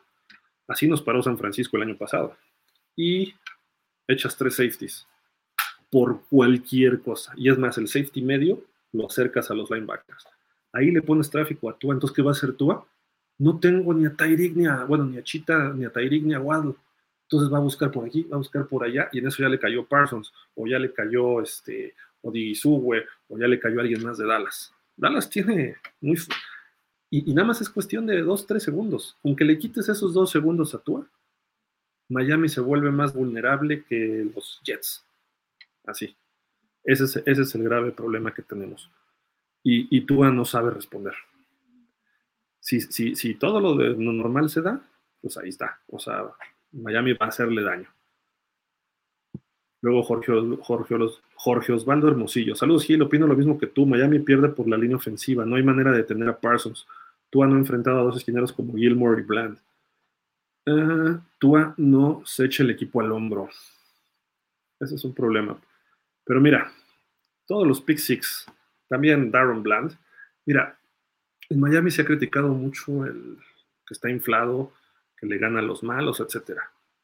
Dallas es igual. Dallas le ganó a los Jets en tres, o no sé, una paliza. Le ganó a los Pats en tres. Y sus pick six de Darren Bland, Mac Jones sale rolando hacia su derecha. Mac Jones, ¿eh? ya dije Mac Jones de los Pats, ojo. Sale rolando a su derecha, se mueve del, del hash mark derecho y luego cruza todo el pase. Digo, hasta yo lo intercepto y me voy de pick six, ¿no? Y, y, en reversa. O sea, un balón que vuela 40 yardas de lado a lado del campo y además avanzando 10 yardas. Pues no, o sea, eso ni siquiera en la Junior Peewee lo hace. Luego Sam Howell en el Thanksgiving fue contra Washington. Un pase que tiene que ir al flat, flat, lo manda como 7, 8 yardas adentro de la línea lateral. Casi, casi le dijo, rompe el récord a Darren Bland.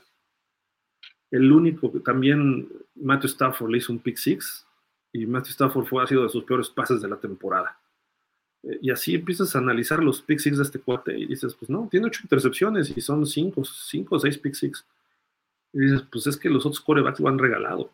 Y Tua sí regaló un pick six con los Jets muy, muy infantil, pero no va a estar intentando esos pases porque sabe que no los puede hacer. El, problema es cuando alguien dice, yo tengo el brazo para hacer ese pase y no lo tiene. Tua dice, no lo tengo, entonces no lo intento. Y Tua por eso va entre los números.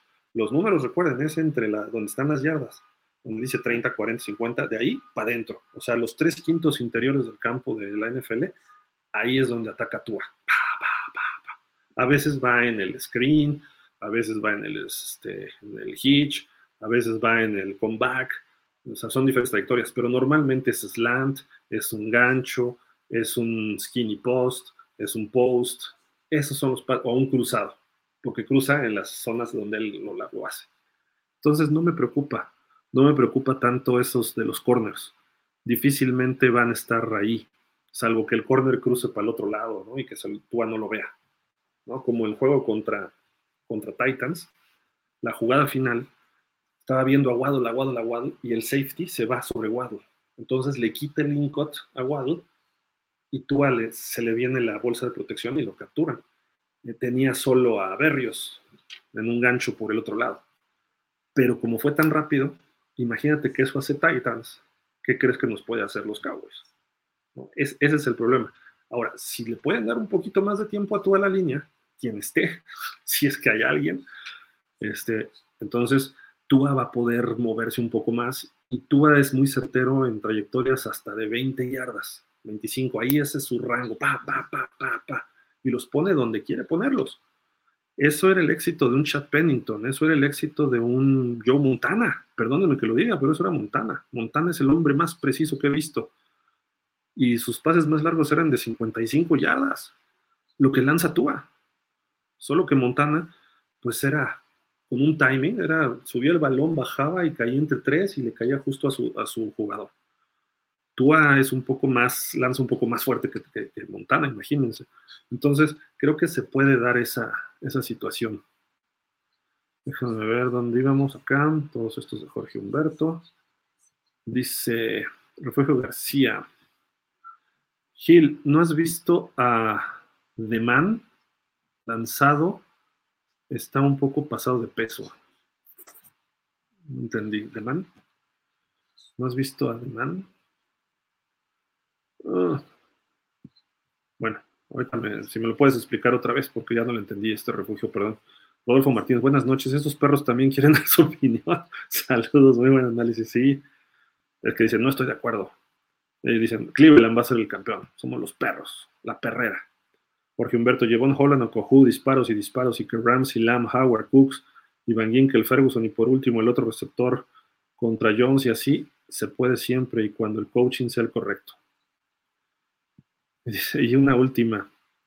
Jugamos en casa, vaqueros según en pasto natural, además de visita, más un buen coaching. Si eso pasa, Tuba puede funcionar y que no se ponga la nariz roja y que no sienta presión, esperemos.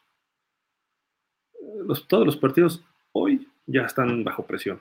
Entonces, si ya sabes que vas a estar presionado, y, no me refiero a presión del rival, sino presión de ganar, presión del momento, de que hay que sacar el partido, etcétera, tengo que hacerlo bien en esta, Y ahí es donde hay que mostrar el carácter. Te tienes que, te pueden haber zarandeado, digo, ¿cuántas veces no vimos a Marino, eh, o vimos a Peyton Manning, o vimos a mismo Brady, Breeze, Rotlisberger, eh, Elway, partidos malos, tres cuartos y medio, partidos malos. Y de repente, en medio cuarto, hacían 10 puntos y sacaban un partido, o 14 puntos, o 17 puntos, ¿no? ¿Por qué? Porque ahí dicen, ¿sabes qué? Pues todo lo que pasó, me vale. Viene el momento de presión y es donde tienes que hacer el pase perfecto. Y lo hacían. Ahí lo hacían ellos. Y Tua es al revés, puede tener tres cuartos y medio muy buenos contra un equipo y el partido va parejo y entonces Tua se empieza a presionar. Y llegan esos últimos minutos y en esos últimos minutos justamente es donde Tua pues no, no puede, ¿no? Pero en fin. Refugio García dice, yo digo que los Jacks se quedan fuera de playoffs. Pues, híjole, no va a jugar, parece Trevor Lawrence, sigue en protocolo. Si no ganan esta semana, se les puede trepar o Houston o Indianapolis. Entonces se les va, se les va a complicar. Dice Panzanator Barriga Gil, buenas noches. Evidentemente este juego es clave para muchas cosas. Este partido es donde Tua debe demostrar que puede cargar con el equipo. Ya es un cuarto año como para que demuestre muchas cosas. Sí, totalmente. Totalmente, totalmente. Dice también acá Panzanator. Eh, muchas cosas más. Este es un partido clave, ojalá ganemos y que gane bien Miami. También que Dallas tenga su mejor equipo para que sea una victoria contundente. Jorge Humberto dice, feliz Navidad, un fuerte abrazo para ti tu familia, así hazles extensivo, esto a la pandilla, al buen Javi Bailó, al Tatanto Bailovio, a Fer Azaín Grier, a Tony Montana y al Coach Polo, por favor. Claro que sí, Jorge Humberto, varios están conectados, ¿eh? te deben estar viendo, pero sí, gracias y felicidades a todos ahorita para despedirnos ya, nos damos el abrazo virtual. Luis Castilla, algo que es bueno es que tú has tenido tres juegos sin intercepciones. Eso tiene Tua. Eso tiene Tua, que no, no tira intercepciones. Y al mismo tiempo tenemos un coreback que es, aunque este año no le han interceptado tanto, creo que tiene ocho nada más, algo así, en Prescott. En los partidos fuertes le pasa lo mismo a Prescott que a solo que Prescott, a a lo mejor le interceptan uno. Prescott de repente se va con dos, tres intercepciones y ahí sí les atoramos el partido. ¿eh? O sea, si, si podemos presionar a Prescott y le logramos robar dos o tres pases, se acabaron los Cowboys. ¿eh? Y puede ocurrir porque no ha ocurrido en la temporada. Rodolfo Martínez, estos tres juegos son muy importantes. Ahora es cuando Miami puede dar ese paso al siguiente nivel. Sí. Tomcat Hero. Hola Gil, los partidos que hemos perdido han sido con equipos que vienen de perder y nos juegan a ganar, ganar. Creo que esta vez ganaremos. Sí, fíjate que eh, pues es precisamente eh, Dallas tenía un, tiene un récord, creo que son de sus últimas siete u ocho derrotas, no, o sea, no han ligado dos derrotas. En sus últimas siete derrotas, el siguiente partido ganan. Entonces va a estar, va a estar complicado. Es un equipo que no está mal coachado, tienen cosas positivas. Eh, son odiosos y el dueño, los fans y todo, sí, pero a final de cuentas, el equipo está siempre listo para competir y sobre todo esa defensiva. La defensiva a, la defensiva es más, obviamente tienes que saber de fútbol, pero la defensiva, tú puedes tener una gran defensiva a base de agallas y de corazón. Y lo vimos en algunas épocas con lo que era la Casa del Dolor, el Astrodón de los Houston Oilers, los Raiders, eh, equipos como los, los Eagles, que aunque tenían mucho talento, pero era base de golpeo nada más, de, de imposición, de velocidad, de explosión y de reacción. Y con eso dominas partidos. Entonces eso tiene Dallas. Sobre todo Micah Parsons inspira eso. El tipo no creo que sea tan talentoso como para ser un linebacker en interior. Tampoco es un edge estelar como los Bosa, como TJ Watt o como Miles Garrett. Pero es un tipo que puedes usarlo de mil usos. Como hace mil años Miami usaba a AJ Dewey. De hecho, el primer, el primer coach que empezó a usar a un jugador como Micah Parsons, lo usa ahora Dallas, fue Bill Parker, el coordinador defensivo de Miami. AJ Dewey de repente lo ponían de tackle, de tackle nariz, a veces como ala defensiva, a veces de linebacker interior, a veces de linebacker exterior. O sea, ¿qué onda? un partido interceptó tres pases contra los Jets en playoff y otro partido tuvo como tres sacks y, jugando como, como este edge, o bueno, en ese momento era linebacker exterior. Es ver el talento de tus jugadores y eso es el mérito de Quinn, porque Micah Parsons no tiene cuerpo para ser un linebacker interior, como lo tenía Van Der Esch, o lo tenía el otro cuate Jalen Smith de Dallas. En Miami, Baker, por ejemplo, es el más físico y no lo tiene tanto. A mí personalmente me gustaría ver un Devin White, un linebacker como Devin White, como Fred Warner, como Shaquille Leonard, como Bobby Wagner en sus momentos, aunque no eran muy altos algunos, pero macizos. Y en Miami no tenemos eso, son linebackers más rápidos. En Dallas ahorita tienen linebackers agresivos, ¿eh? Hay un cuate, ahorita les digo cómo se llama este cuate, es el Marquis, Marquis Bell, me parece. Sí, el número 14. Es un híbrido entre safety, linebacker y pega como mula. El que a mí me da mucho miedo de Dallas es Donovan Wilson, el safety. No ha estado tan bien este año, el año pasado estaba brutal. Es, no, no, yo tendría mucho cuidado si fuera Waddle, porque Donovan Wilson, si lo caza, lo manda a, la carpa de, médico. Ahí sí, Tyreek Hill le puede aguantar, pero Waddle no. Entonces, también tiene que tener cuidado tú viendo a ese safety, a Marquise Bell, el otro, el otro, el otro linebacker, este, el 33 de los Cowboys, Damon Clark, también está jugando bien. Eh, Rashan Evans, siendo un veterano que estuvo en los Titans, que, les puede aportar. O sea, hay, jugadores importantes, Dora Armstrong, de Marcus Lawrence, Sam Williams, eh, Neville Gallimore, saben cómo explotar esa defensa, sobre todo la caja. Y sus corners, yo, repito, Darren Bland, Darren Bland puede ser el, chivo expiatorio en este partido. Si, se pone contra, si, se pone contra Tyreek, lo va a hacer pomada, Tyreek. Mientras Tua no quiera pasarse de vivo, lo va a hacer pomada y le va a hacer 200 yardas Tyreek. Es más, le hacen las 500 que le faltan para las 2000. Pero si, si ponen a Gilmore contra Tyreek, ahí puede empezar a haber más problemas. No por velocidad ni porque sean porque sea físicamente, pero tiene mucha experiencia y Gilmore puede hacer jugadas que no va a hacer Darron Bland. Darron Bland quiere ir por el balón. Es como Trevon Diggs, se alocan. Se la juegan por el balón siempre. Y con Tyreek no puedes jugar así. Con Tyreek tienes que dejarlo atrapar el balón adelante de ti y taclearlo ahí. Porque si te la juegas, Tyreek te hace un touchdown de 90 yardas. Igual también. O hasta Cedric Wilson, que era de los Cowboys. Fíjense que qué mala suerte, ¿no? Para Connor Williams, que pues él quería este partido y pues no, está, está en la lista de lesionados, ¿no? Pero en fin, creo Cedric Wilson, yo no dudaría que Mike McDaniel, como es, que le dé mucho juego a Cedric Wilson en este partido. Ya le ha dado más, más balones últimamente. Creo que podría, podríamos ver más acción de Cedric Wilson. Así como, órale, esto es tu ex equipo, vas. Así le encantan esas cosas a McDaniel y está bien, porque aparte los jugadores traen un chip en el hombro mucho más, eh, mucho más fuerte, ¿no? Pero bueno, ahí está, echamos un rollito, pero sí creo que tienes razón, Tomcat. Eh, Dallas está, ya, ya chequé aquí el dato, 9-1, 9 ganado, un perdido en sus últimas 10 derrotas. El partido siguiente me refiero. Solo ha perdido uno de los últimos 10 siguientes juegos a una derrota. Eso es buen coacheo de McCarthy, eso es un equipo íntegro, es un equipo combativo, resiliente, ¿no? Entonces, creo que por ahí va a ser el, este, la clave, ¿no? Jorge Humberto dice, gracias, gracias, un fuerte abrazo de touchdown para la familia Dolphins y esperando el regalo. Dice regalo Santa, la onceava victoria, un gusto como siempre y fins up. Y con toda la vibra el domingo, Go Dolphins, go. Perfecto.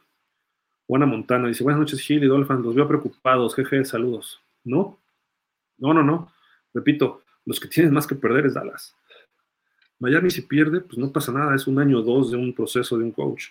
Dallas, este es su año de Super Bowl. Si no llegan al Super Bowl este año, y se ve difícil que lleguen, incluso aunque le ganaran a Miami, y aparte, la misma crítica de los, desde que estaba Romo, los Cowboys tienen ese problema se arrugan en los momentos importantes. Si pierden aquí, van a tener su primera racha perdedora en los últimos cuatro años, o, dos, o sea, dos derrotas seguidas. De visitante, en el pasto, y Dak Prescott no puede, y puro maleta le ganan. Sí, le ganaron a Filadelfia, pero Filadelfia, ¿qué plan de juego les hizo? Ahí en el ATT, y perdieron en Link, perdieron en Levi's, perdieron en Miami, en Buffalo, en Arizona. Empiezas a sumarle, y además han dejado ir oportunidades, porque al mismo tiempo que está en mala racha Filadelfia, ahorita es para que estuvieran un juego arriba. No debieron haber perdido con Buffalo. Y si pierden otra vez con Miami, la presión sobre ellos los va a hacer implotar. A Miami, pues igual no califica, pero Miami todavía no es un equipo que esté listo como los niveles de Dallas, ¿no? Entonces, curiosamente Miami puede, por eso debe jugar más suelto. Y la presión, pues es sobre el visitante, la presión es sobre el equipo que a mayor expectativa tienes que cumplir más. Y Miami la expectativa no es el Super Bowl. Miami es ganar apenas un juego de playoff este año, si bien nos va. Apenas el año pasado se llegó a los playoffs desde el 16.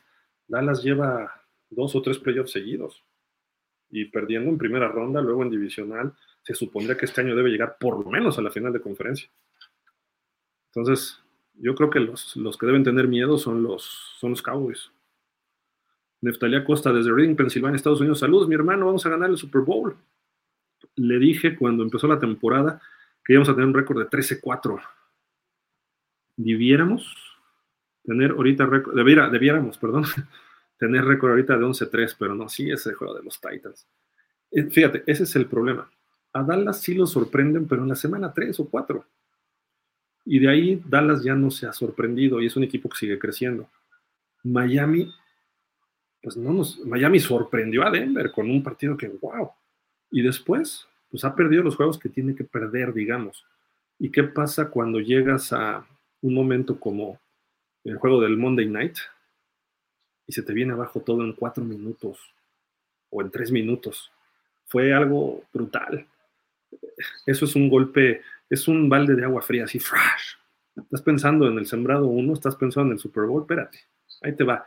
Y en televisión nacional, donde todo mundo te está viendo. Está, está fuerte el asunto. Y qué bueno que ocurrió. Lo dijo en su conferencia, bueno, en su conferencia, en el meeting con el equipo, el señor McDaniel, bueno, el joven McDaniel, todo está chavo, y, este, y yo concuerdo ahí con él. En muchas cosas no concuerdo con él, pero en esa sí.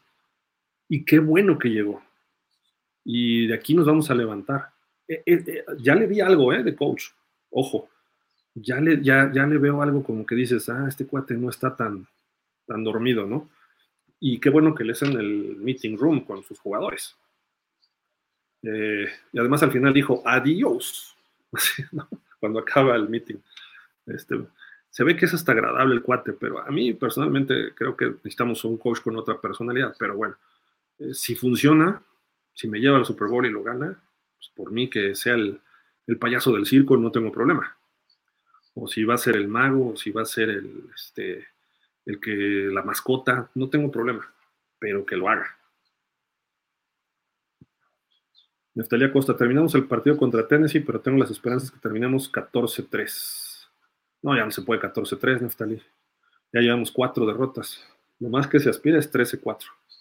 Ganar los últimos tres. Dice Luis Castilla, con el comentario contra la 4T, yo soy tu fan. Perdón. ah, Rogelio, ¿cómo estás? Rogelio Padilla. Igual que Juana Montana, puro cowboy acá. Saludos a nuestros amigos de Cowboys Nation Sonora. Dice, esperemos que la, la línea defensiva de Cowboys presione y haga agua la línea de los Dolphins y no le dé tiempo para pasar cómodo a Tua. Y, va a ocurrir, ¿eh? Va a ocurrir. Si pueden frenar los incots, nos, pueden hacer mucho daño, ¿eh? Por eso es importante que corra bien Monster, Chan, y, y si Miami puede correr como lo hizo Buffalo, entonces sí, preocúpense. Go Cowboys, saludos, Gil, igual, igual, Rogelio, un abrazo, saludos. Y arriba los dinos, nuestros dinos de toda la vida. Grandai se oye Gildardo, amigo, feliz Navidad, felices fiestas y saludos navideños para ti, el equipo y todos tus maravillosos espectadores. Vamos, Miami Dolphins. Saludos, gracias a todos. Vamos a darle velocidad. Luis Castilla, al final hay que reconocer que tenía mucho que los Dolphins no estábamos metidos con el equipo. Desde que yo iba en la Universidad de Miami no me mantenía tan interesado, claro. El equipo está, eh, pues por primera vez en un buen rato, fíjate, no liga playoffs desde el 2000-2001. En el 2002 Se pone la, la NFL como está, ocho divisiones de cuatro equipos. Y desde entonces Miami solo ha estado en playoff tres veces, prácticamente casi cada ocho años. En el 2008, 2016 y 2022. Tres veces. En el 2008 fue campeón divisional. Y párale de contar. Todos los demás comodín. Y entra playoff y se lo echan. O sea, esa, esa realineación, o como le digan, no fue, no fue benéfica para los Dolphins, porque la división este de la vieja liga, de la conferencia americana, perdón, la dominó Miami, casi siempre. Casi siempre. Y eso que había cinco equipos. Estaban los Colts, estaban los Pats, los Jets y los Bills. Los Bills tuvieron su buena época con Kelly y ellos. Los Pats tuvieron chispazos. Los Jets siempre son los Jets. Es, creo que es de los equipos con menos campeonatos divisionales en la historia. Pero aún así, dentro de este periodo, los Jets llegaron a dos finales de conferencia y nosotros ni siquiera hemos llegado al divisional en este siglo. Entonces, así como que ya nos toca algo. Eh, personalmente, y lo he dicho muchas veces, creo que Tua no está para ser calibre de Super Bowl. Pero si se dan las, las cosas, si se dan todas las circunstancias, puede ocurrir. Vamos a esperar, vamos a esperar.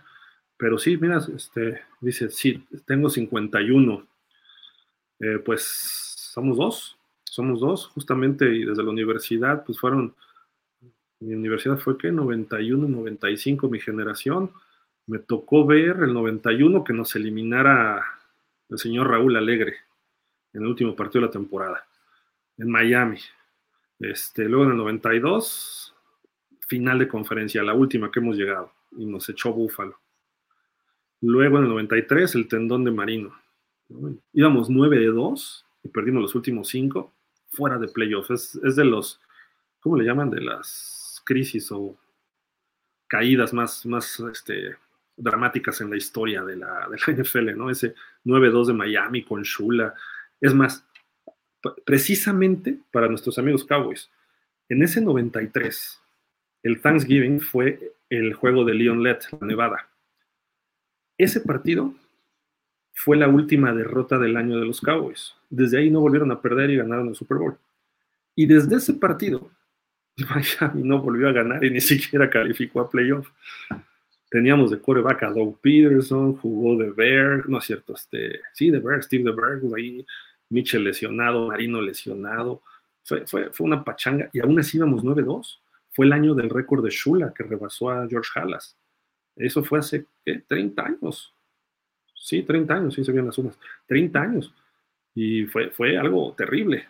Esperemos que no nos ocurran esas tres derrotas ahorita y tenemos todos los récords y nos quedemos fuera del playoff, sería brutal, ¿no? Pero bueno, si le ganamos a Dallas y Dallas gana campeón, no importa, pero le ganamos a Dallas. Dice por acá Grandizer, por favor presiona el botón me gusta. Apoya a los Dolphins México. Sí, gracias Grandizer. Eso es todo. Y la última, Grandizer Hill. Dice, ¿no tienes frío? Allá afuera con toda la nieve de fondo hace mucho frío, jajaja, es broma. Pues mira, yo traigo mi sudadera de los Dolphins. Y este, pues ya prendí el arbolito.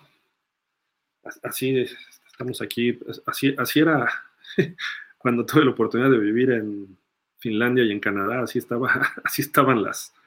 Este, pues así era, ¿eh? la verdad, así se veían las cosas. Y así medio azulito, este, no sé, era, era chistoso. Y, pues la nieve, pisabas y te metía un tanto así del pie la nieve, ¿no? Pero bueno. Y entró uno de Luis Castilla, dice, Scott Mitchell fue el coreback ese año cuando ganó a Dallas en el Día de Acción de Gracias. No, allá no estaba. En el Día de Acción de Gracias jugó Steve DeBerg, si no me recuerdo, o Peterson. O jugó DeBerg y salió y jugó Peter.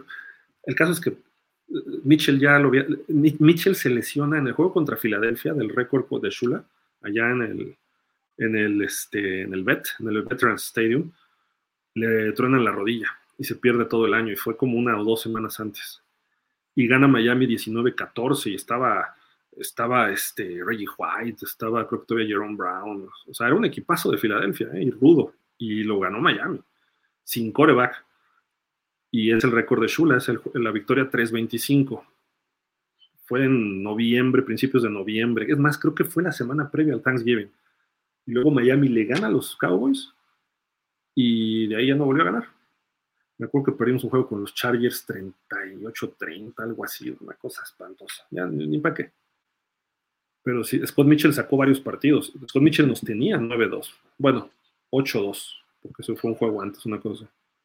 Adolfo Gómez, ¿cómo vas en el fantasy? Y me digas, tenía un equipazo y siempre pasaba algo. Llegué a tener de corebacks a Herbert y a Cousins y los dos fuera todo el año. Este, Najee Harris, una decepción. Este, puse a Karim Hunt y él me sacó las papas del horno un poco. Tenía Tyreek Hill y a Mike Evans. Ellos eran de cajón cada semana que me daban puntos, pero a la cerrada nunca encontré. Y pues ya ahí Logan, este cuate Logan Thomas, de los, eh, de los Commanders, él me dio algunos puntos, pero no. Y la defensiva de Dallas me dio muchos puntos. Entonces, pues ahí, por ahí más o menos. Pero en fin, y Jorge Humberto dice, ¿cómo no recordar el 93? Le ganamos a los Vaqueros y me fui a ver a Sir Paul McCartney en su primera visita. Steve DeBerry salió el coche de los Jaguares. Qué buena acción de gracias. Gracias, Lion. A Leon, sí, a Leon Lett. Fue, fue genial, fue genial porque yo he disfrutado dos Thanksgivings muchísimo. Ese, porque sin saber que Jimmy Johnson iba a ser después el coach de Miami, eh, él y Jerry Jones, sus caras estaban así ¡ah! y de repente, ¿Qué pasó? ¿Qué pasó? Esa es la diferencia entre Don Shula y Jimmy Johnson. Que sus jugadores estaban bien coachados, porque eran buen coach y sus coaches asistentes eran buenos. Jimmy Johnson era un pésimo coach, pero pésimo. de verdad. Lo que pasa es que era muy buen reclutador. Y tan es así que en Dallas reclutó los mejores jugadores colegiales porque él venía del college. Y tuvo a un North Turner, tuvo a Joe Avesano, tuvo a Dave Wanstead, en sus momentos de todos y estaban creciendo, Watch Davis, eh, y pues obviamente te llegan esas estrellas, hasta yo los hubiera hecho campeones, como dijo Jerry Jones, cualquiera hace campeón este equipo. Y Jimmy Johnson se indignó, se fue, se dio la vuelta y dijo, no, me vale gorro, se fue. ¿Y qué fue lo que pasó? Que dos años después llega Barry Switzer y los hace campeones. Y entonces dice Jimmy Johnson, ah, sí, pues yo voy a demostrar que puedo. Y entonces le ofrecen en Miami y ¿qué demostró? Ridículo, ridículo. Se fue por la puerta de atrás ahí en Miami. Entonces, pues, obviamente demostró que no sabe manejar personas, aunque estudió psicología, demuestra que no sabía el necio, vamos a correr el balón en el frío, en la nieve, en diciembre, para ir a playoff. A ver, para eso no tienes que tener a Richmond Webb ni a Kid Sims. Tienes que tener linieros como Nate Newton, como este, este señor, ¿cómo se llamaba? El 79, Eric, Eric Brown, ¿no? Este, ay, el que acusaron con Irving de hacer sus cosas, este, bueno, necesitas linieros de otra forma y necesitabas un fullback como el Moose, necesitabas un corredor como Emmitt Smith, no un corredor como Karim Abdul-Jabbar, por Dios, ¿quién era ese? No un corredor como Stanley Pritchett, o sea, un fullback. Necesitabas receptores como Irving y como Harper altos, fuertes, y no necesitaba receptores como Yatil Green, Randall Hill, o no sé cuál de ellos era ya. O sea, y de repente, ay, no pudimos correr, Marino, sálvame, sálvame. Y Marino le salvó muchos juegos. Y Miami llegó a, en cuatro años de Jimmy Johnson en Miami, nos llevó a tres playoffs, pero prácticamente del brazo de Marino. Lo que sí hizo bien es que reclutó pues, a Patrick Surtain, reclutó a Zach Thomas, a Jason Taylor, ya dos Hall of Famers, pero ese equipo nunca llegó al juego de campeonato. Por más estrellas que tenía, ¿no? Se llevó de Dallas a Brock Marion, se llevó de Dallas a este cuate Robert Jones, eh, se llevó, no, de Dallas ya no había receptores ahí, este, eh, espérenme, ¿quién más llegó? Había otro linebacker muy bueno, Derrick Rogers, estaba de safety Brian Walker que llegó, él no era de Dallas, eh, estaba Tim Bowens, estaba Sam Madison, que ya estaban desde Shula. Shula le dejó un equipo muy competitivo y dijo, todos los veteranos que se vayan. Aquí vamos a empezar desde cero como hicimos en Dallas. Y dices, pero ¿por qué dejas ir a este, a, ¿cómo se llama este cuate? Mark Ingram, el receptor este que jugó antes en los gigantes, o por qué dejaste ir a Irving Fryer, o por qué dejaste ir a Terry Kirby, o por qué dejaste ir a, no sé, este, Ron Heller, linieros así, pero en fin. Después llegó Trace Armstrong y ya después con Jason Taylor empezaron a armarla ahí y todo el rollo, ¿no? Pero pues ahí está más o menos. Pero en fin, vámonos. Muchísimas gracias, amigos, de verdad, disfruten este Jimmy Johnson por Miami, no merece estar en el Hall of Fame. Por Dallas, pues yo diría que tampoco, porque pues, si está él, debería estar Mike Shanahan por los dos campeonatos que ganó con Denver. Pero bueno, ¿y Mike Shanahan dónde anda? Este, pero si metes a Bill Cowher con un campeonato, tienes que meter a Jimmy Johnson. Si metes a, a Tom Flores, ¿cuánto tiempo tardó? Y ganó dos campeonatos con los Raiders. Digo, ya como que también es meter por meter y Jimmy Johnson creo que no merecía estar en el Hall of Fame, pero en Dallas lo ven como un héroe y la verdad, yo incluso en Dallas no lo veo como un verdadero héroe. Pero en fin, esperemos que el partido salga bueno. Yo le soy sincero y lo, veo así, no, no, con tristeza, y si, si gana Dallas no lo veo con un problema, siempre y cuando Miami se establezca como un equipo que puede competir. No vaya a salir con las manos abajo, ¿no? Como salió contra Filadelfia, que Filadelfia sí nos pasó por encima. La defensiva medio dio batalla, ¿no? Pero este, contra Kansas todavía se dio más batalla, pero Kansas es un equipo no tan físico. Eh, Miami juega flag football, Dallas, Filadelfia y San Francisco juegan power football. Los Bills juegan cierto power football. Los Ravens juegan power football. Eh, Kansas, Miami juegan flag football. Y así de despectivo, sí. Miami es velocidad, es evitar el golpe, es que no le peguen a Tua porque me lo vayan a lesionar, es que no le van a pegar a Waddle porque me lo vayan a lesionar, es que Raheem Monster se lleve a todos por velocidad porque no tenemos gordos que bloqueen, es que Ichan es un fenómeno, el correcaminos, el roadrunner. Entonces, Miami así es como gana sus partidos. Mientras lo siga ganando, que bueno, pero viene ya la época donde no nada más ganas así. Fútbol es en las trincheras y por eso les puse los matchups. Austin Jackson contra Parsons y eh, Tyler Smith contra Bradley Choff. Digo, Dak Prescott anda como tú, más o menos, pero Dak Prescott por lo menos es fuerte, grande y se mueve un poco más que tú, además. Y tampoco es muy bueno en sus lecturas, pero tiene más brazo, eh, tiene un poquito más, tiene ocho años o no sé cuántos lleva en la liga. Tú apenas va para su cuarto y que ni siquiera es un cuarto real porque se ha perdido tres temporadas por lesiones. Entonces, en fin, esperemos que, esperemos que me calle la boca un poco McDaniel esta semana y que haga un buen plan de juego y sobre todo que Miami resista hasta el cuarto cuarto. Porque a lo mejor va el partido parejo y en el cuarto cuarto se puede venir abajo. O nos ganan por un touchdown, que es lo que yo veo más o menos. Pero si por ahí hay un touchdown defensivo, unas dos buenas jugadas de equipos especiales, Miami puede ganar. Así que amigos, gracias, buenas noches. Gracias como siempre por este viernes de medianoche, el podcast de medianoche, el podcast Dolphin de medianoche. Descansen y el domingo nos vemos, pasen una feliz Navidad, digo, el domingo todavía tenemos programas y eso, este, pero eh, feliz Navidad, cuídense por favor y mañana disfruten los partidos, hay que ver Cincinnati-Pittsburgh, va a estar bueno, a lo mejor Pittsburgh ya, este sí va a ser el año de marca negativa para Tomlin. Y el de la noche, Búfalo, hay que ver a Búfalo, ojalá digo, está imposible, pero que los Chargers le pegaran a Búfalo nos harían un gran favor, un gran favor. Se ve muy difícil, pero en una de esas, quién sabe. Muchísimas gracias, buenas noches, descansen por favor. Nos vemos el domingo y nos despedimos como siempre diciendo, fins up. Hasta la próxima. Bye.